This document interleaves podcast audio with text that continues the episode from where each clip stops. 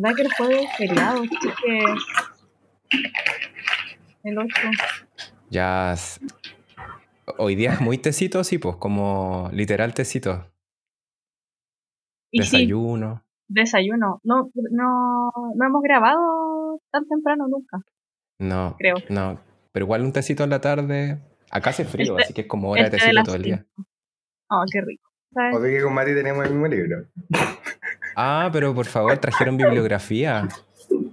Si somos ñoña, po, ante todo. Y Mati está leyendo sus apuntes, lindo. Sí. Obvio. Ay, me encanta. Muy matés. Bueno, el libro se llama Cuidados Trans. ¿De quién es? ¿Quién lo escribió? Gil Malantino, Malatino. Vale. ¿Y qué es como lo que más les gusta del libro? Que está escrito por personas trans. Que está escrito Vale. por personas trans, que habla sobre los cuidados desde una perspectiva como transfeminista, como que plantea una teoría posible de los cuidados desde lo trans. Y me gusta mucho que hay como ciertas partes que son icónicas, como que igual el libro es cortito y no sé, yo lo vi y me enamoré. Que habla como no solo de los cuidados en la transición, sino que como del cuidado en general, como el cuidado de la vida. Em, el otro día con Mati hablábamos como de lo que más nos gustaba. A mí me gusta mucho una parte que habla como del lujo de la normalidad, como que parte de los desafíos de ser trans es poder llegar a ser normales. Y ya. ¿Y, y de dónde es? España. No, pues este, este loco es como gringo, ¿no? ¿En serio? Ah, de veras. Estudia eh, en una universidad que me da mucha vergüenza pronunciar, pero es como Institute Pennsylvania. Ah, vale, Es- vale. Sí, es de Pensilvania. Y es una persona intersex. Ah, mira. Oye, y, y el tema como de que venga de repente de Estados Unidos, o sea, no es por invalidar todo lo que venga de Estados Unidos, porque claramente es un país muy grande que hay, hay de todo también, o sea, hay, hay sur en Estados Unidos también, pero Estaba como... pensando en esa pregunta. Ya, eso, ¿qué onda? Pero Eh, igual está pensado, al menos aquí dice que sus estudios más recientes son de, de- descolonialismo. Y que en el fondo igual siempre se ha vinculado como desde la discapacidad incluso. Entonces me parece que no todo es como Occidente, creo que igual hay que mirar como con desconfianza, pero al mismo tiempo a, a validar igual los conocimientos de Occidente. Entonces no está mal. O sea, yo pienso que eso y que mm, eso, como que Estados Unidos es, es de las universidades que más dan becas. Entonces igual eh, hay que tener en cuenta eso como para estudiar en otros lugares que son como más bacanes, que sean en el sur, desde el sur, eh, que costeártelo todo. Y además eh, de que Estados Unidos es igual a un país colonizado. O sea, como que no hay que olvidar que Estados Unidos fue colonizado por eh, Inglaterra, que hay eh, ocupaciones indígenas también en ese territorio, eh, que la lucha en ese sentido España, también, claro, y que la lucha en esos territorios también tiene mucho que ver con eso y que hay mucha, mucha, mucha migración. Entonces creo que ahí también es como interesante Estados Unidos, como, de hecho, eh, como parte de las cosas que, eh, que yo he leído para poder entender como los cuidados trans en general, es este libro en particular y otro que he citado mucho en el libro, que es de otro loco eh, eh, también como gringo, eh, gringo hablan, hablante de inglés, porque no sé dónde chucha es, eh, eh, que es el que también tiene un, un- una- un- un nombre impronunciable, pero se llama Dean Speed, eh, o supongo que así se pronuncia, y que habla sobre apoyo mutuo. Y ahí también eh, plantea muchas cosas a propósito como de, de los cuidados, porque en el fondo lo- los cuidados también están como muy centrados en un, en un sector de la, de la forma del entendimiento de la vida. Entonces, eh, para poder hablar de cuidados, hay autores que han utilizado otras palabras para poder como eh, nombrarlo. Ujú. Bueno, de eso nos reunimos a hablar el día de hoy eh, en este tecito que partimos muy temprano en la mañana. Eh, muy buenos días a todos. Gracias por escucharnos en un nuevo capítulo de este mm, podcast que hacemos con mucho cariño. Espacio Seguro presenta Todes aquí. Todes Aquí, tu podcast no binario y neurodivergente. Y comienzo este capítulo por saludar a mi compañera de tecitos, mi Rumi, em, querida amiga Cami Durán. ¿Cómo está ahí, Cami? Bien, un poco mañas por el micrófono, debo decir. Estoy deseando que esto salga bien, pero vamos. Y estoy feliz porque no veía estas caritas hace tiempo, entonces, aunque sea Ah. a través de una pantalla, eh, me pone muy feliz. Ay, sí, qué bacán. Bueno, gracias a la magia de los podcasts, eh, están escuchando todos ustedes eh, un audio maravilloso y estupendo, pero sepan que detrás de esto ha habido Pasan cositas. sudor, bastante sudor para que esto salga bien. Eh, mi nombre es Andy Flores y hoy estamos con dos personas a quienes queremos mucho. Son parte, somos parte del mismo equipo, de la misma equipa segura de Espacio Seguro. Eh, también son personas que hace tiempo que no, no veía y hoy a la distancia nos acompañamos. Son Matías Aceituno y Elena Figueroa. Cariñes, muy buen día. Eh, normalmente lo que nosotros hacemos en este podcast es que eh, leemos una mini descripción al principio para presentarle, para presentar a nuestros invitados, pero queremos proponerles una dinámica diferente, que es que se presenten mutuamente. Elena, ¿te gustaría presentar a Mati? Ya. Ay, qué nervio, me encanta.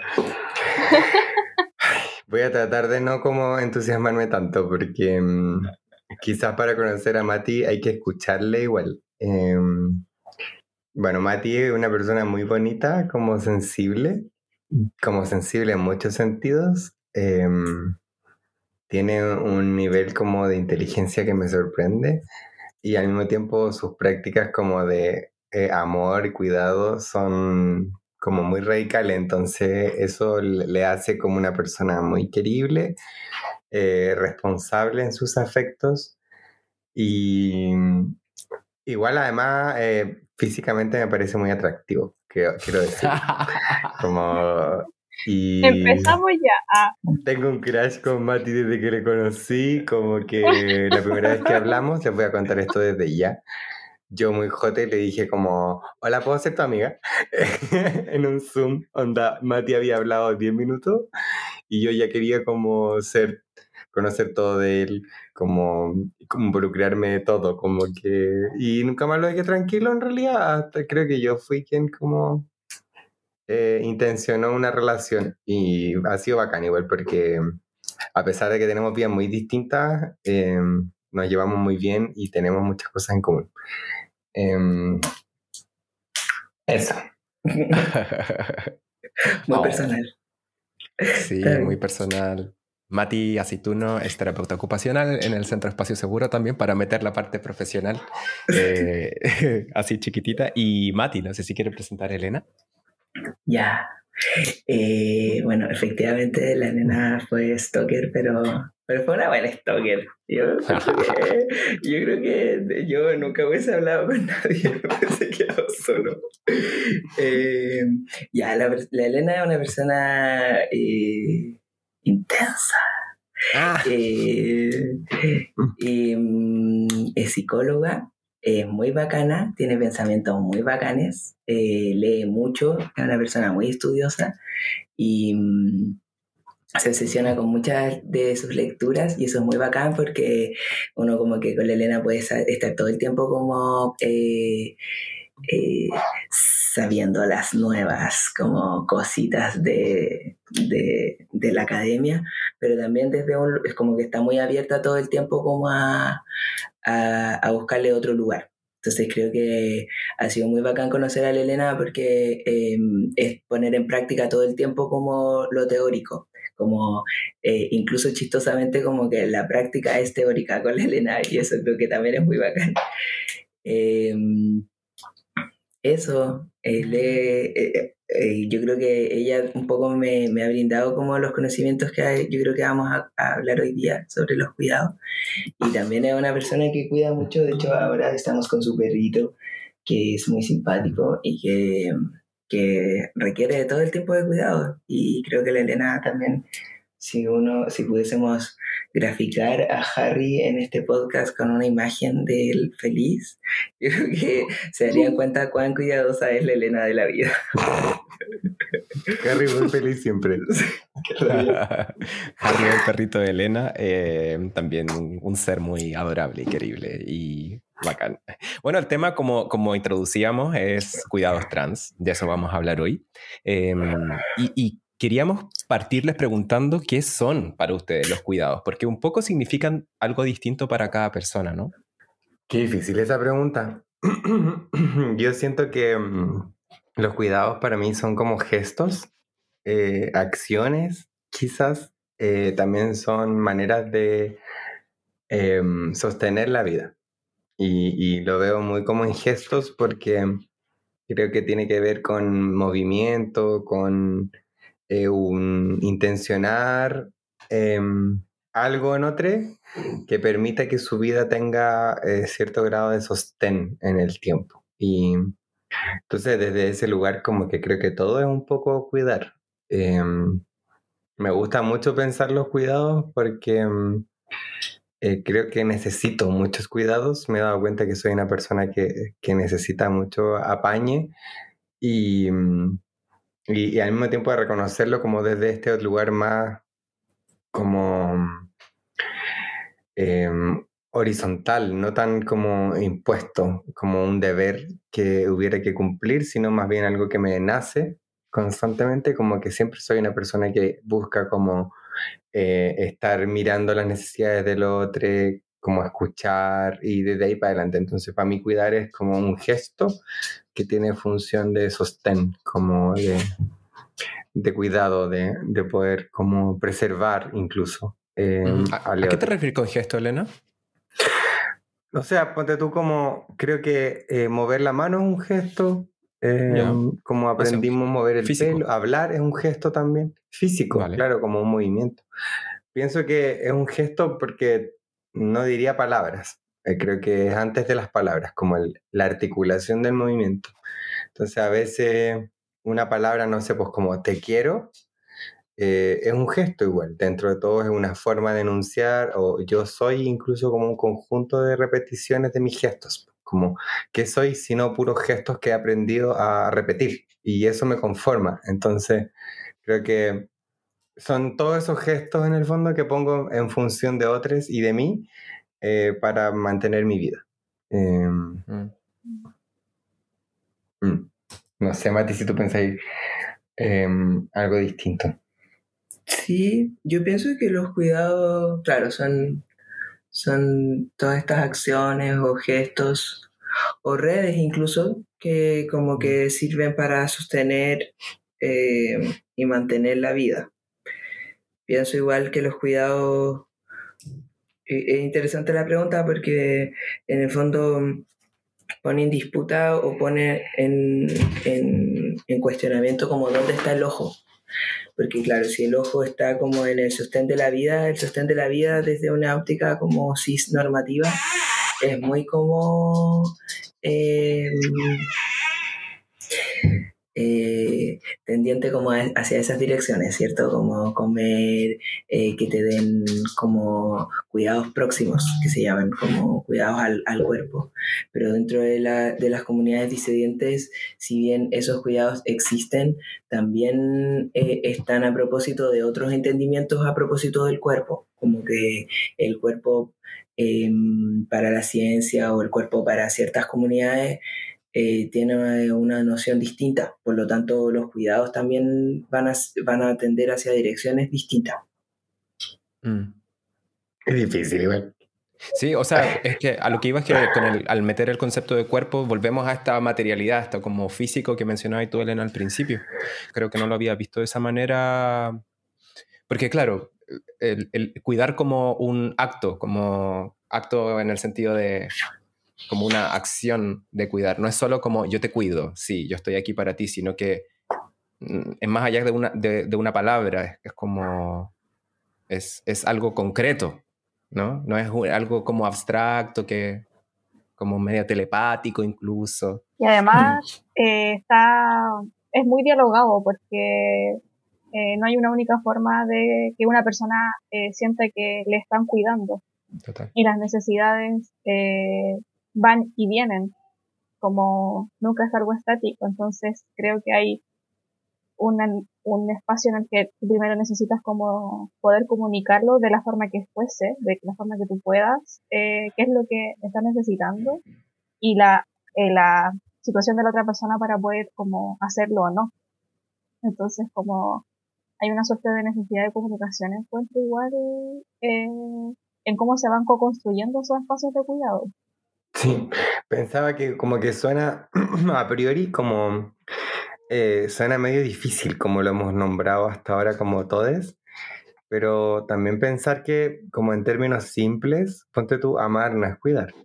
Como hay una distancia igual entre el amor y, yo creo que en algún momento en la vida siempre han estado medio juntos, pero está bacán igual como darle un lugar a los cuidados distintos eh, y que en el fondo, si bien ponte tú, hay una frase que en un libro que leímos que tenemos en la mano ahora con Mati, porque nos encanta, que es Cuidados Trans, eh, hay una parte que dice como que el amor no limpia el poto. Eh, y que tiene sentido igual, porque en el fondo llega un momento en la edad en que requieres mucho cuidado o, o tus cuidados sobrepasan la posibilidad de cuidar a otros y, y nos volvemos quizá, entre comillas, dependientes de los cuidados de otros. Y es bonito igual pensar que esas acciones se ponen en juego como más allá del amor, como que creo que incluso se pueden institucionalizar. En Chile ahora hay un registro nacional de cuidadores y es interesante igual, como el otro día lo hablábamos con Mati, como qué vamos a hacer con los cuidados o de qué manera cambia nuestra manera de cuidar si ahora tenemos como una institución reconocida pareciera que el Estado ahora debe hacerse cargo igual de como cuidar a los humanos. Y eso está interesante porque es algo que se ha negado como históricamente a las mujeres eh, cis. Y, claro, como que creo que no, no debiéramos dejar esa labor tan importante, eh, al menos eh, a personas que han estado también en posición de exclusión históricamente. Entonces, está heavy como me voy a saltar quizá una pregunta, ¿eh? pero está heavy como la importancia que tienen porque permite igual desarticular el famoso patriarcado que tanto nos molesta. Como que creo que es una patita súper importante para poder desarticular. Total. De hecho, eh, de, eso te iba a hablar, Elena, ya que mencionas el tema como de que los cuidados habitualmente es una conducta asociada a lo femenino desde esta lógica binaria, ¿cierto? Em, me, parece súper interesante el, concepto de cuidados trans, porque de alguna forma también sitúa una manera distinta de mirar el cuidado. ¿Cómo, cómo lo ven? ¿Cómo lo veis tú, por ejemplo, Mati, el tema de, mm, de, en particular, no estamos hablando solo de cuidados, estamos hablando de otro tipo de cuidado, otra manera, otro, no sé, otro enfoque, por, quizás por, por llamarlo de alguna manera. ¿Cómo lo veis tú? Que igual pienso como y pienso, por un lado, que, bueno, al menos en este libro es como los cuidados que requerimos las personas trans y a su vez los cuidados que ejercemos entre personas trans. Em, a mí me gusta mucho como utilizar la palabra comunidad para poder referirme también como a las comunidades dentro de lo LG, mi mi como en el sentido que eh, la comunidad heterosis tiene y me gusta mucho hablar de comunidad porque tienen palabras, tienen formas, tienen gestos, tienen todo un lenguaje, eh, tienen cultura y nosotros les trans también lo tenemos, como que puede que no sea eh, como permeante a todas las personas y que obvio que hay distinciones y que no todos son compañeros, estoy de acuerdo. Pero sí hay muchas cosas que, que requerimos. Entonces, por ejemplo, dentro de este libro hablaba como eh, los cuidados posteriores, que se le llama a estos cuidados que requerimos las personas trans luego de, de por ejemplo, de intervenciones quirúrgicas y que, que, se, le, se le nombra a, esto, a esto, estas necesidades a propósito de, de, momentos específicos y que requieren como más largamente como de acciones. Eh, también están como, eh, o sea, como solo los nombro como para poder eh, mirar también como estas especificidades que se da en nuestros casos. Em, entonces pienso que la noción y el entendimiento de los cuidados hacia las personas trans y desde las personas trans eh, tienen eh, como miradas, acciones, especificidades eh, súper em, únicas, por así decirlo. pero también pensaba en lo que decía Cami, como, y que también lo decía Elena, como que yo creo que los cuidados son algo que son, como que no pueden ser sentidos o percibidos, es como alguien es cuidado o no lo es. Eh, porque en el fondo es uno quien eh, pone el, parámetro, como de, cuánto uno es cuidado o no. Si eso es suficiente o no, quizás nunca lo va a hacer, porque en este sistema eh, cis, patriarcal, ¿verdad? es súper difícil estar constantemente ejerciendo cuidado y, y cuando eh, eh, nos preguntaban como cuál era nuestra parte favorita del libro, un poco era eso también. Hay un diálogo entre medio de, de un activista que había trabajado durante mucho tiempo a propósito de cuidados trans, que es, eh, no puedo acordar el nombre, pero está dentro de este compilado, eh, donde dice que, claro, que él había estado eh, recibiendo denuncias y, estas cosas como de que los llama por teléfono a propósito de situaciones de extrema violencia desde personas trans. Y esta persona era de las personas que contestaba ese teléfono. Entonces decía que cuando llegaba a la casa, como que a veces se ponía a discutir con su pareja porque uno no había lavado la, o no la, la losa y que la otra eh, había como tendido la cama. Entonces empezaban como a discutir había, cuánto había cuidado una más que la otra.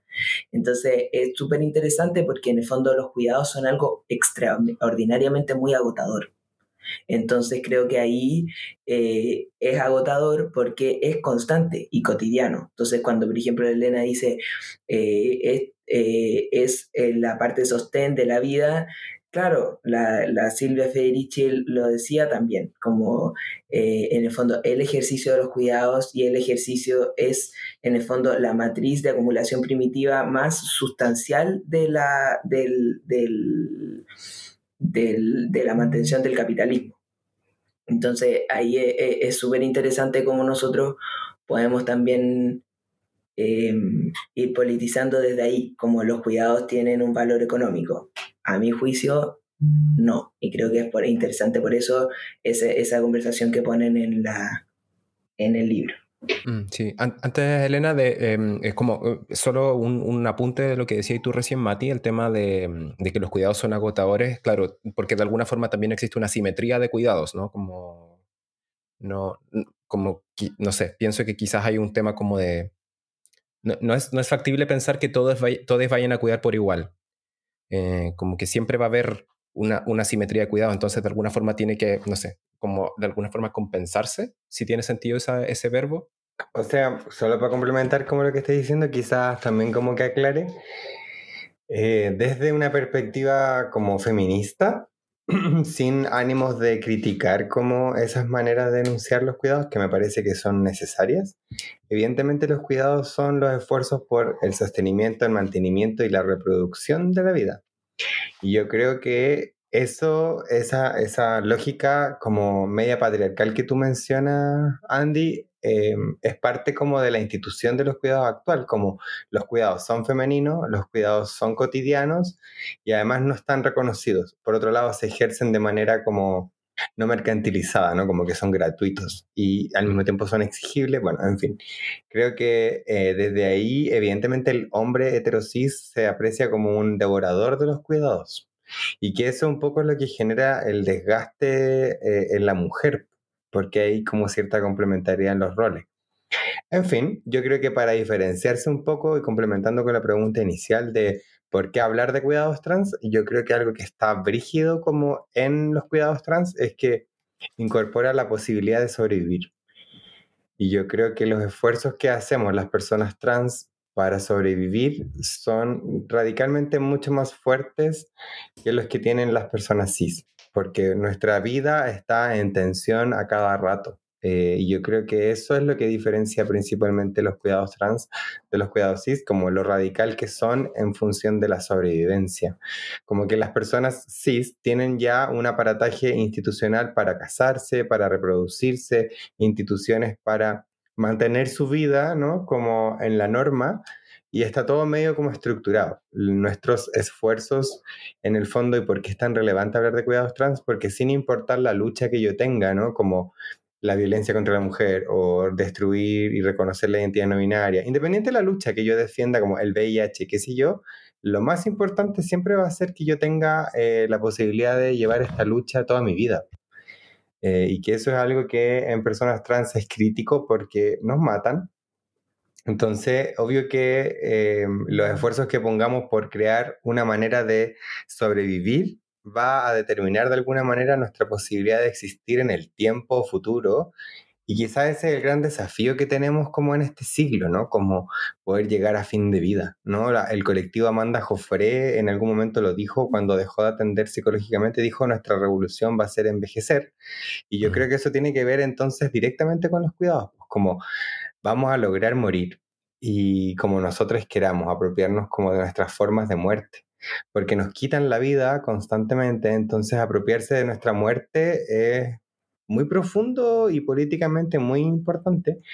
Em, creo que quería destacar eso como del rol político de los cuidados, porque em, entonces un poco imponemos una radical manera de cuidar a los otros o, a promover incluso la propia diferencia. Yo creo que eso está bonito como que si estudiamos o miramos las comunidades, como le llama Mati, em, lo que vamos a encontrar son muchas prácticas de apoyo mutuo, de solidaridad, que yo creo que eh, deconstruyen muchísimo las lógicas del cuidado y eso ayuda mucho a, poder como vivir fuera de la norma, porque yo creo que más allá como de venderle una parte del cuerpo al sistema, que todos lo hacemos, lo importante es que esa decisión sea en función de mi cuidado, de mi libertad. Entonces, lo otro que quería decir es que el cuidado es una práctica de libertad. Entonces, por muy como eh, violenta, opresiva que sea la experiencia humana, siempre vamos a poder tomar decisiones en función de esa sobrevivencia que tributa entonces a los cuidados y por lo tanto la manera en que yo tengo de encontrar quién soy es justamente encontrando aquello que me cuida. Mm. Eh, y eso es muy bonito, porque en un acompañamiento sobre todo, como lo hacemos, que somos profesionales igual de, de la salud mental, en nuestra pega siempre es buscar lo que te cuida, pues aquello que te hace mejor. Eh, eso. Sí, sí. Iba, iba un poco a, esta pregunta con lo que mencionas tú recién, Elena, como el qué se cuida. Eh, mencioné un, un, esto de qué se cuida. Bueno, se cuida la muerte. Em, y como morir un poco en como la libertad también no solo en el, en el que decido, en el vivir, sino que también en el morir. Pero ¿qué más se cuida? Porque también hay, hay mm, no sé, a la cabeza me viene, por ejemplo, las relaciones que eh, remitiendo al concepto de red que mencionaba en un principio Mati. Eh, ¿qué, más cuidamos desde, esta perspectiva de cuidados trans? Mm, yo creo que un elemento que también está como interesante como que, y que lo enuncia Elena, que quizás valga la pena como profundizar, es como eh, cuando uno habla como de como cómo cuidar a las personas trans, es como que uno siempre está pensando en la muerte. Como que mm. uno siempre está pensando como, cuidado que se te va a morir, ¿caché? Como se va a morir esta, esta, esta trans, ¿caché? Como eh, por ejemplo, por ahí eh, hablaba como un transmasculino decía que es súper rígido porque ese como mito de que las personas trans tenemos una esperanza de vida de, 35 años eh, se tomó a propósito de un solo estudio que dijo que las personas trans que tenían, que eran racializadas y que a su vez ejercían la prostitución y que eran víctimas de violencia en la calle, generalmente era hasta esa edad, ¿caché? Como que, y que mm. a propósito de ese estudio se tomó de que todas las personas trans vivimos hasta esa edad y, perdóname, hay muchas personas trans que son adultas mayores, pero em, que no conocemos. Eh, y que mm. nuestras mentes jóvenes, despolitizadas, estamos muy alejadas de nuestras compañeras. El, el otro día también, eh, bueno, antes de que me vaya. Em, a propósito también de eso, entonces eh, en Cuidados Trans dicen, eh, nosotros no queremos solo cuidar para no morir, sino que porque todo el tiempo se nos está diciendo que eh, tenemos un índice de suicidio, que nos van a matar, que nuestras condiciones de vida son malas. Entonces todo el tiempo eso está en la mente. No obstante, nadie piensa en que valga la pena vivir. ¿Para qué vas a mantener a alguien vivo eh, del suicidio si este mundo es tan hostil? Es muy hostil. O sea, yo trabajo todo el día con personas trans, autistas, eh, vivo como una persona trans neurodivergente y, y, tener ganas de vivir, al menos a mí solo me sostiene como la idea de que va a haber en algún momento algo que va a ser mejor y que deseo todo el tiempo que las personas que acompaño eh, tengan deseo de vivir, porque, el, porque vivir es muy genial, pero realmente tienes que tener mucha voluntad para que eso pase. Eh, si te falta y flaqueas un poquitito, creo que tiene sentido como no querer vivir en este mundo. Como, entonces, en ese sentido, cuidar en las personas trans no tiene exclusivamente que ver con sostener la vida, sino que también con hacer que esta vida sea sostenible. Eh, yo atiendo a niñas que, que, ahora los he juntado y tenemos un grupo maravilloso eh, y que ellos, con el hecho de haberse juntado y escuchado, han tenido reflexiones hermosas, solo porque se han conocido entre niños. O sea, que un niño trans tenga 13 años y conozca a otro que tenga la misma edad, las mismas características, que sea autista, ese hecho es en sí mismo algo muy bello pero se nos ha privado de eso, se nos priva todo el tiempo de, tener comunidad, de conversar entre nosotros, eh, de, tener nuestras propias como eh,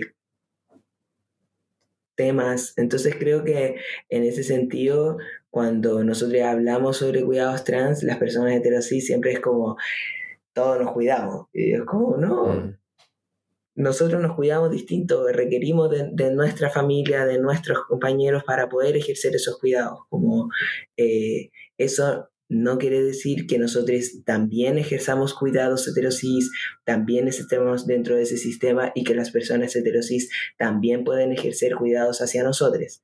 Pero eso requiere un desituamiento de, de las personas cis, sin lugar a dudas. Mm, total. Esto que mencionáis, Mati, me hace mucho sentido con respecto al concepto de autocuidado, que es una palabra que ha sido bastante capturada también desde la lógica neoliberal, ¿cierto? Porque para autocuidarte necesitas de condiciones materiales que las consigues gracias a un intercambio económico, ¿cierto? Porque puedes pagarlas, digamos. Em, y que me, interesa también conocer cuál es su visión del autocuidado desde esta lógica de cuidados trans, porque eh, también de alguna forma es una manera de reapropiarse eh, en, este proceso de relacionarse con otras personas y de rodearse de un ambiente que te cuide y de tener una red.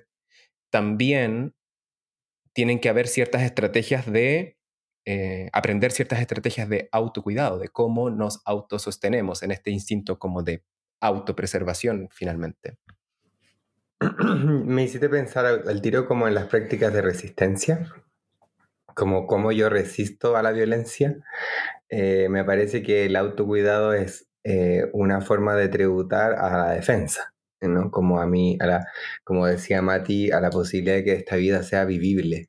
Eh, me gusta mucho el concepto de lo vivible porque al final, como nuestra, nuestra corporalidad va a ir habitando distintos espacios y yo voy a tener que poner en práctica ciertas estrategias para ser visible eh, y que mi experiencia sea vivible en ese espacio. Y yo siempre voy a estar como rompiendo, ¿no? Como la norma, y voy a estar siendo una persona como foco de... Eh, y yo creo que eso es interesante en personas trans porque al final eh, nos toca como representar a cada rato como lo que somos, como y, bueno, creo que parte del aprendizaje del autocuidado, entonces, es primero cuidarse uno mismo de manera colectiva, como em, creo que ahí relevar igual la distancia que hay como con el concepto de responsabilidad afectiva, que creo que es un concepto un poquito capacitista para la perspectiva que estamos planteando, en tanto como que si yo me hago responsable es como que tuviera como la posibilidad o la capacidad de hacerme responsable. Yo creo que hay personas, sobre todo neurodivergencias, que no tienen tanto la posibilidad de ejercer los cuidados, por lo tanto, si yo no puedo cuidar a nadie, nadie me va a cuidar a mí, y yo creo que eso es medio como eh, mm. extractivista incluso. Mm. Transaccional, igual. Claro, yo te doy muy económico. Sí, mm. como dónde está la reciprocidad. Entonces pienso que, por eso digo como cuidados colectivos, ¿no? Porque mm. cuando yo pienso que los cuidados son colectivos, mis necesidades debieran ser escuchadas y siempre va a haber un algo que yo hago por otros, como que tributa al cuidado. Entonces, por otro lado, pienso que la autodefensa, no sé si conocen el caso, me gusta mucho hablar Em, o incorporar este caso a la discusión, el caso de Estefano. Yo he estado súper metida eh, yendo a almuerzos solidarios o como vinculándome con gente que conoce más del caso.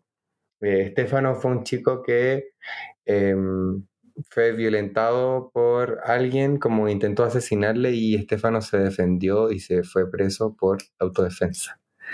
Eh, lleva como varios meses en Cana, y me imagino que sabrán que en Cana em, básicamente nuestra libertad se pone en juego, entonces pues, sostener y cuidar a alguien en Cana es difícil, eh, en, torno sobre todo a entregar como eh, alimentación y, básicamente que no, que no lo pase mal.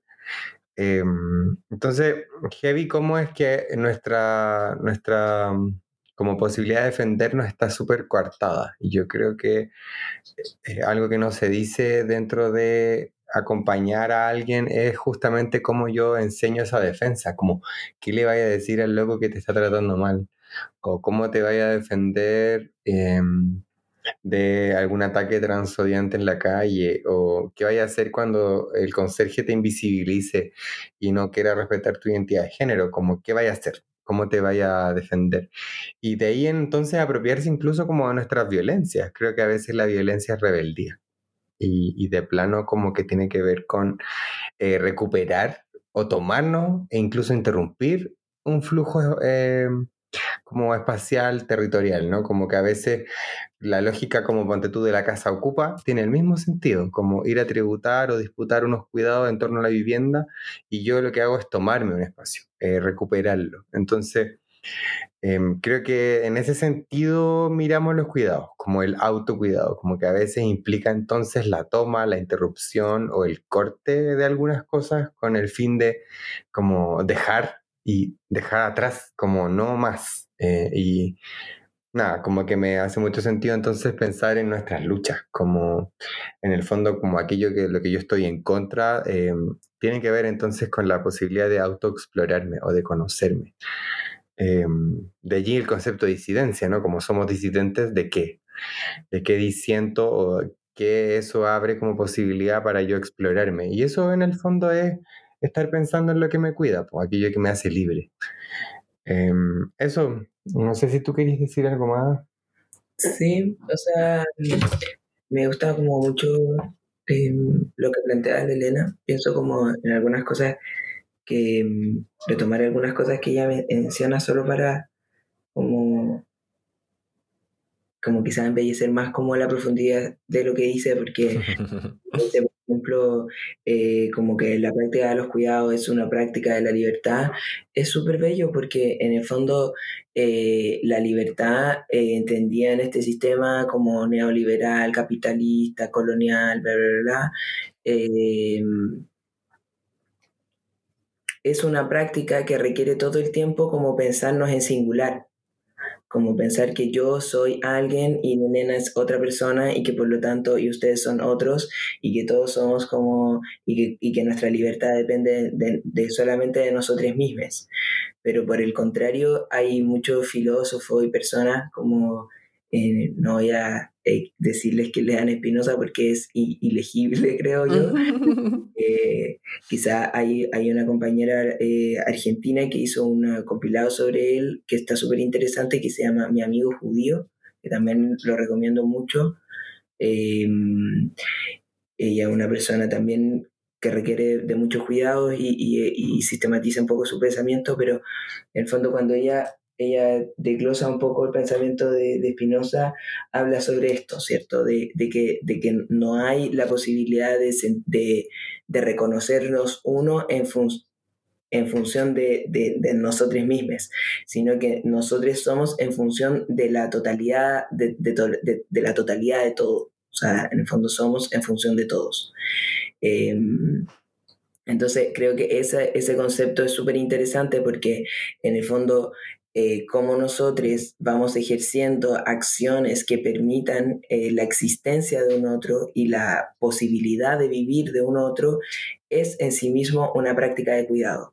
Entonces, por lo tanto, nosotros eh, en ese sentido de, andar todo el tiempo dialogando, como exigiendo eh, nuestros cuidados, eh, creo que por un lado en cierto sentido es cierto, pero que por otro lado también tenemos que estar abiertos a la posibilidad de que los cuidados no necesariamente van a ser explicitados. O sea, no necesariamente las personas neurodiversas, trans, que, que tienen dificultades, no solamente van a entender sus dificultades, sino que para expresarlas, pero por sobre todo para poder eh, decodificar en palabras para todo el entendimiento, eh, es prácticamente es una, es, una, es una dificultad muy grande. Entonces, por lo tanto, creo que cuando Cami dice eh, tenemos que estar todo el tiempo poniéndonos en diálogo y eso es sumamente difícil, sí, creo que es sumamente difícil y ahí viene lo político. Ahí viene también cómo nosotros en nuestro ejercicio cotidiano estamos en comunicación y estamos abiertos y permeables por la posibilidad de entender la necesidad de cuidados de todos. Y que eso va a ser difícil, eso va a tener dificultades, eso no, no necesariamente va a ser todo el tiempo acuerdos, estoy completamente de acuerdo pero que eh, nosotros tenemos que estar abiertos a entender y a estar a disposición de accionar cosas aun cuando no las hemos dialogado y que por eso están los espacios como políticos y activistas. Precisamente por eso yo creo que la importancia de este espacio, porque también tú puedes ver reflejadas ciertas, eh, circunstancias personales, como entendiéndolo como una vivencia tuya, no como que sea solo personal, ¿sí? Em, que te vea reflejado eso otro que tú tampoco puedes como identificar, o sea, como que también hay un ejercicio en donde, eh, por ejemplo, cierta necesidad implica que yo reconozca un límite, y si yo no tengo esa, eh, a mí me cuesta identificar cuáles son ciertos límites o cuáles son ciertos cuidados, eso no significa que no los pueda tener. Por eso la importancia del espacio político, en donde se reconozca que el objetivo sería una vida vivible, y por eso la importancia de todos esos espacios, como de que estemos hablando, hablándolo, de que yo sepa que ustedes existen, que ustedes sepan que yo existo, que conozcan cómo yo vivo.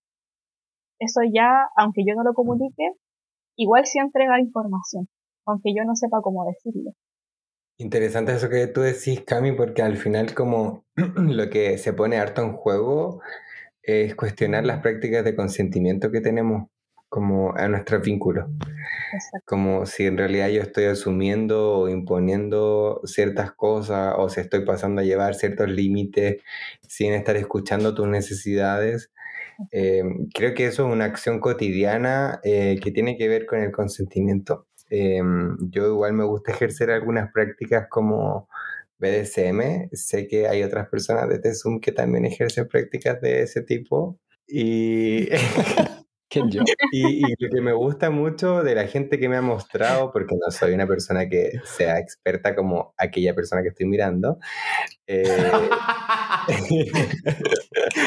pero en el fondo algo que me enseñó eh, las prácticas BDSM es justamente como, eh, por ejemplo, en el amarre, ¿no? Como cuando alguien te amarra, lo que estás haciendo es ceder tu voluntad, el control de tu cuerpo y de alguna manera eso es darle al otro igual heavy la confianza de tu sostén, como de tu seguridad.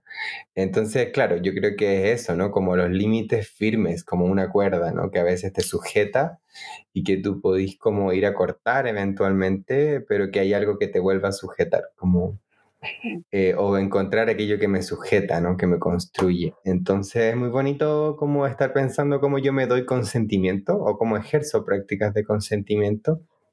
Eh, hemos dicho varias prácticas, como prácticas de solidaridad, apoyo mutuo, prácticas de cuidado colectivo y ahora yo agregaría prácticas de consentimiento que tienen que ver entonces con poder como encontrar esos límites, ¿no? Que a veces como que no podemos enunciar eh, y que tienen que ver igual con cierta emocionalidad, igual, como mis límites están en mis emociones. Eh, entonces creo que es bonito igual como esa escucha eh, abierta en el diálogo para poder como poner en palabras mis sentimientos. Sí, tengo una pregunta em, para ustedes en su rol de mediadores, porque igual de alguna forma también siendo profesionales de la salud, ambos, em, trabajan con otras personas en entornos terapéuticos ya directamente, em, ¿cómo, ¿cómo, trabajan, por ejemplo, este concepto de eh, cuidado, consentimientos, límites, libertad? ¿Cómo, cómo introducen, cómo... E, en, ya estoy pensando en una práctica un poco más de, de acompañamiento, incluso terapia. ¿Cómo, ¿Cómo lo llevan a la psicología o a la terapia ocupacional? Mm, yo creo que es distinta, como el, el ejercicio de la terapia ocupacional y el ejercicio de la psicología.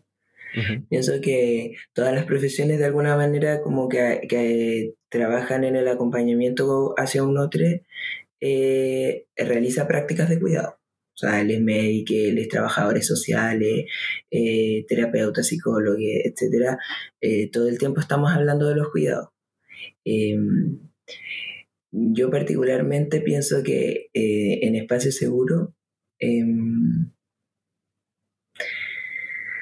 uh, ha sido bien difícil como trabajar el tema de los cuidados, porque em, por un lado pienso que em, como no existe como mucho programa estatal en el que nosotros podamos, entre comillas, descansar un poco, eh, eh, tenemos que estar todo el tiempo poniéndonos en diálogo. Y el problema, eh, pienso yo, lo digo con, con toda la responsabilidad y cariño que le tengo al espacio en el que trabajo, eh, es un espacio privado. Y eso, eso genera una distancia que estamos intentando como eh, derribar, pero que somos una pura institución. Y, las instituciones eh, estamos todo el tiempo muy exigidos por este sistema en el que tenemos que dar respuesta a un sistema y a una, a, una forma de, de, de, organizar el mundo que, que pone un desafío muy, muy grande hacia instituciones como la nuestra. Creo que nuestra institución es grande, eh, comparado con otras, eh, pero que nos falta harto. Entonces, en ese sentido, lo que, hemos, lo que al menos yo he hecho es generar espacios de entendimiento de autocuidado, incluyendo lo que más se pueda a los sectores más próximos a la persona, eh, conversamos hartos los cuidados, como en los cuidados colectivos, los cuidados también de las personas que cuidan a estas personas que se cansan harto, se sienten exigidas por, por, por, por las demandas, por las necesidades de las personas. Eh, pero bueno, eh, también requieren esos cuidados. Entonces, por lo tanto, hay que estar en diálogo a propósito de eso para ver cómo no se cansan también estos espacios y eh, eh, poniendo en diálogo y, en, intentando hacer comunidad lo que más se pueda, como los espacios de ropero seguro, eh, los grupos de pares, incluso el mismo hecho de que con Elena seamos personas trans y atendamos, atendamos a personas trans es en sí mismo un acto de cuidado. Eso no quiere decir que las personas cis no puedan hacerlo, pero creo que lo hacen desde un lugar distinto. Pero es como, esto como trans for trans, se le llama como T4T, porque en el fondo es como prácticas de trans para trans. Em, estaba pensando como que lo quería comentar como algo más como práctico, porque igual este podcast puede ser que lo escuche gente que no solo quiere reflexionar, sino también como que quieran como una especie de clave. Yo trabajo harto como con estéticas o metáforas de lo anti-extractivo, entonces siempre ponte tu pregunto como cuál es tu zona de sacrificio. Como que me gusta mucho esa pregunta, porque todos tenemos zonas que sacrificamos em, y que dejamos de ver o que duelen, como eh, un territorio en el cuerpo, puede ser un lugar, una acción o puede ser algo que esté como constantemente en falta. Y claro, porque la terminamos siempre sacrificando. Yo ponte tú, sacrifico harto el sueño, como que soy mala para dormir, me doy cuenta que duermo poco, eh, porque me gusta hacer muchas cosas y claro, es mi zona de sacrificio también como el cansancio, como que creo que siempre estoy como a media agotada y bueno, creo que de alguna manera me ha ayudado a definir ciertos lugares como en mí. Por otro lado, siempre pienso en lugares como de lucha, a propósito de lo que decía, como de aquello que estoy tributando en mi defensa, cómo pongo esos límites, cómo me organizo, eh, como con quiénes me organizo, cómo construyo comunidad. Eh, por otro lado, aquello que busca preservarse, ¿no? Como a veces no podemos hacer nada contra la violencia y es solamente huir de ella. Entonces, pensar que a veces cuando la gente te dice es que yo no me sé defender, no hago nada, bueno, nada es hacer algo también. Como por algo, nada puede ser muy revolucionario, como todo el mundo te está diciendo que hagas muchas cosas. Tengo una paciente que está muy presionada por encontrar trabajo, ponte tú, y ella está en esta como postura de no quiero hacer nada, ¿sabes? Y bueno, pues nada puede ser muy rebelde entonces, como con tanta presión que no queráis hacer nada, me parece valiente igual quizás eh, en el fondo lo que está ahí como defendiendo es tu seguridad e incluso como la posibilidad de estar vive. Entonces, si eso requiere que no salgáis de tu casa, bueno, me parece que eso te cuida entonces. Mm. Eh, entonces, hacer visible como estas acciones y resignificarlas en función del cuidado, me parece muy bonito. Por otro lado, también hay que pensar que hay lugares de defensa. Creo que en el podcast de, de visibilidad, invisibilidad, hablé harto de ello, pero creo que esas son mis maneras de, de, acompañarlo como en simple. El Mati me enseñó también como el triángulo de los cuidados, que es como cómo me cuido, responder a esa pregunta, eh, que es para mí cuidarme primero que todo también, y bueno, cómo me cuida el resto, cómo yo cuido a otros a propósito como de definir cierta como triangulidad en los cuidados y esa corresponsabilidad en función de hacer mi vida un poco más horizontal. Em, entonces creo que otra cosa que hago harto es como pensar en función de los límites, como a propósito de lo que decía de las prácticas de consentimiento, como si lo que hago eh, tiene cierta coherencia con lo que quiero y, si mis relaciones en realidad están consentidas, ¿no? Como que, que, me parece importante eso. Em, nada, como que creo que igual es algo que se ve muy en lo cotidiano, como ojalá que no quede la impresión de que esto es como una teoría media como abstracta, sino más bien que es todo lo contrario, de hecho es como un materialismo muy puro porque eh, a mí ponte tú me cuida mucho lavar la losa antes de acostarme. Como que descanso caleta en poder como tener ciertas rutinas, como que creo que mis horarios, cómo gestiono el tiempo, son cosas importantes para mí porque es allí donde veo como cuán... Em, como cuán disponible estoy para seguir saliendo a la calle, como cuán disponible me siento para poder seguir escuchando a otras personas, para poder como Em, incluso la mi misma sexualidad, como que creo que también tiene que ver con mi sexualidad, como em, cómo exploro mi cuerpo, cómo me erotizo, también tiene que ver con cómo me cuido. Entonces, es muy bonito, igual como esto. Em, deberíamos organizar actividades más como en común con Mati porque creo que nos estamos volviendo muy como afán de este tema, los dos. Sí, pensaba como en, en a, propósito de la invitación que hace Elena, como de hacerlo más concreto. Eh, por ejemplo, yo cuando empiezo a atender a alguien eh, y durante la atención también, yo digo que soy una persona neurodiversa. Entonces, por lo tanto, que voy a llegar atrasado, que eh, voy a requerir de momentos y de, eh, de, gestos que quizás puedan visualmente parecer medios extraños, pero que, pero que en el fondo no tienen que ver con el otro, sino que tienen que ver conmigo. Em, y que, y que mi, mi, intención y mi mente van a estar completamente enfocados en que la persona se sienta mejor. Eh, aun cuando eso a, para mí tenga dificultades propias, como que tenga dificultades a propósito como de, de lo difícil que, que, es hacer eso. Eh, y la otra cosa que también creo que es muy importante es que eh, hay un autor que se llama eh, Dean, Dean PADE, no sé cómo se dice, eh, que tiene un libro que se llama Apoyo Mutuo, o sea, Ayuda Mutua, eh, que está en internet, se puede descargar en PDF. Em, y en ese libro también tiene como una presentación en YouTube, si no les gusta leer. Habla sobre, sistematiza varias como eh, experiencias de, mm, de, apoyo mutuo eh, eh, y de solidaridad en distintas partes.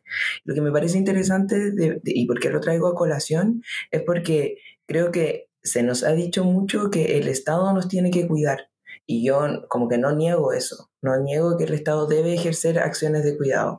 No obstante, cuando el Estado está tan lejano a nosotros, y nosotros estamos tan lejanes a, la práctica cotidiana de, ejercer acciones de cuidado mutuo, cuidado personal y, de, tener una, red, una conexión social, eh, es cuando se, realiza este quiebre, ¿cierto? Entonces, eh, creo que es muy importante eh, remirar eso, hace poco yo fui parte de una eh, mapeo territorial que se hizo en Peñalolén que se llama Mapeo Disidente eh, y en esa experiencia que fue hermosa en el que eh, ponían em, mapas de Peñalolén y nosotros íbamos como situando nuestros pensamientos, nuestras sensaciones.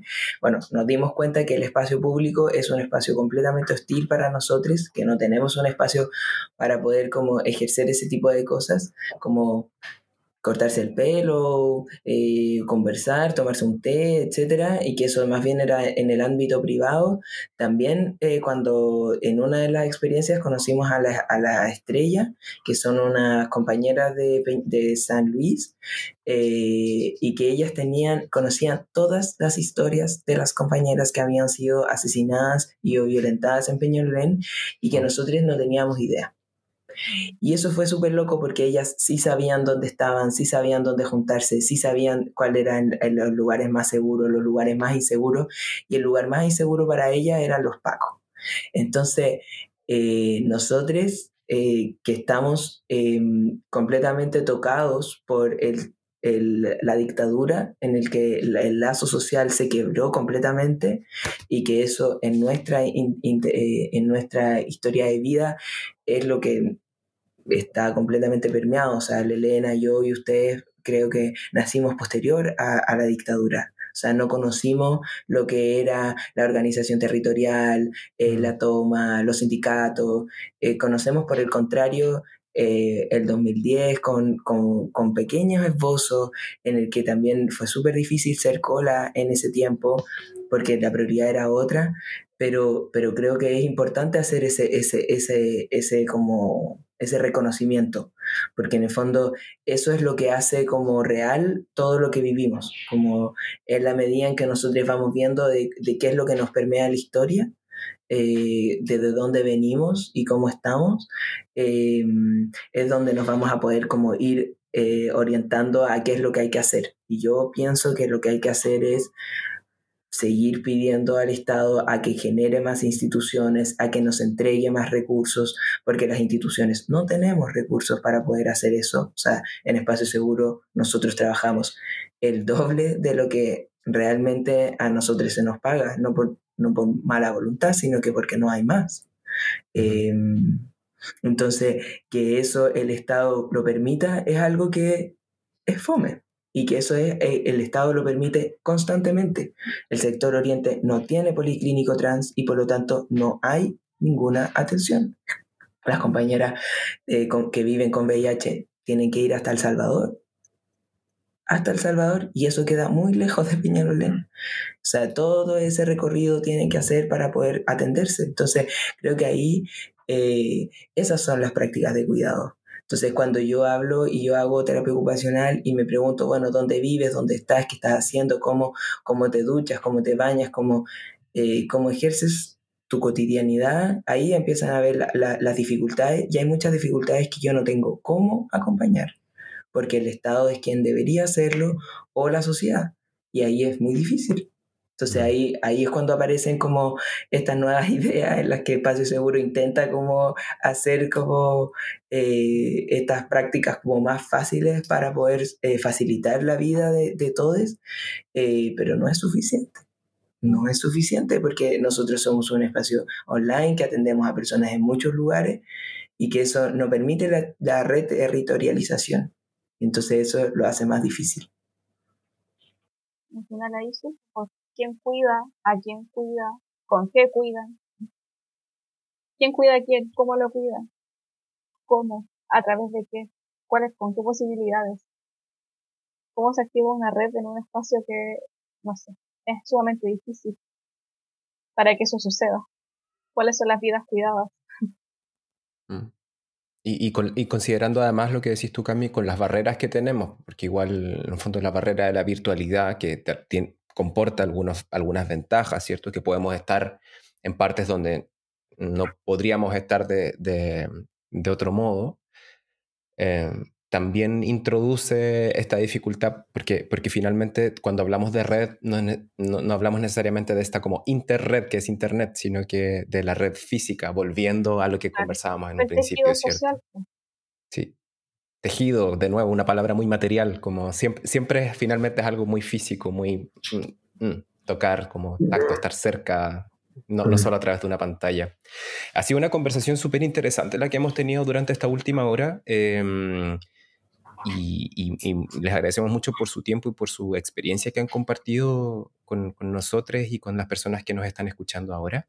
Em, quería pedirles así como si podemos cerrar con algún concepto que nos llevamos de, de, esta conversación, de esta última hora. En particular, yo me llevo el concepto de suena de sacrificio. Esta, esta pregunta que planteaba Elena, me mm. la llevo para responderla eh, porque no me lo había planteado así y creo que es como lo que me llevo de hoy día como mm, apoyo mutuo me gusta mucho.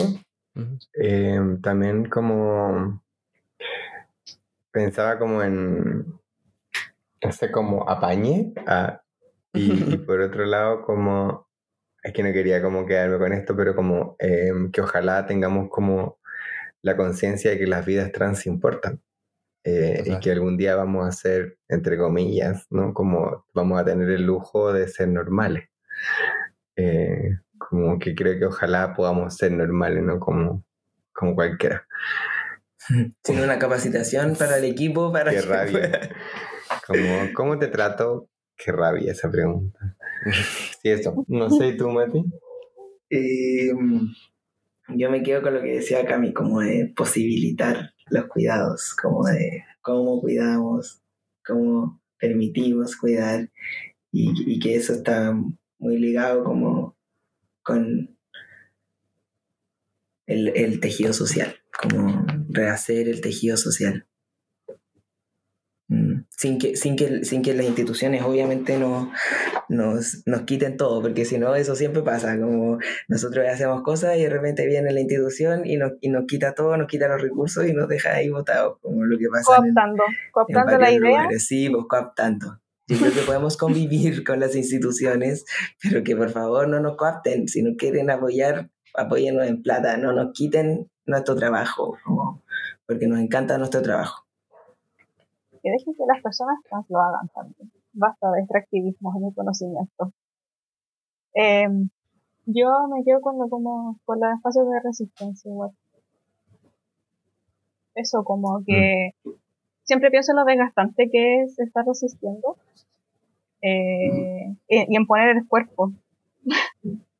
La misma pregunta, ¿quién pone el cuerpo para cuidar?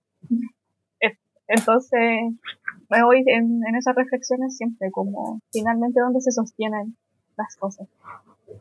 Eh, la materialidad, el cuerpo y todo lo que deviene en un cuerpo que es leído de cierta forma y así. No dije una pura palabra, dije ideas, porque soy esta persona. Ay, qué bacán. Qué, qué, rico haber compartido este tecito esta última hora y eh, muchas gracias, muchas gracias, muchas gracias y muchas gracias por, por el tiempo, por la energía, por el ánimo, por la buena onda, por sus experiencias y por, por el cariño mutuo que nos tenemos. Gracias por eh, invitarnos. Ay, sí. Y gracias también a todas las personas que escucharon este capítulo. Em, gracias porque nos mandan comentarios bonitos y los agradecemos muchísimo. Y la próxima semana nos encontramos de nuevo con... Tenemos unos temas súper interesantes, Cami, ¿cierto? sí, es verdad. Para la próxima semana. Nuestras reuniones de pauta son cinco minutos por chat. en el que surgen muy buenas ideas y ya está. Sí, son muy, muy neurodiversas nuestras reuniones. Qué pausas, como, somos, es bacán. Nosotros somos dos horas. Sí. y no hacemos nada. Ay. A- Abracitos a todos, muchas gracias y nos Muchas encontramos la próxima gracias. Semana. Chao, Adiós. chao. Chao.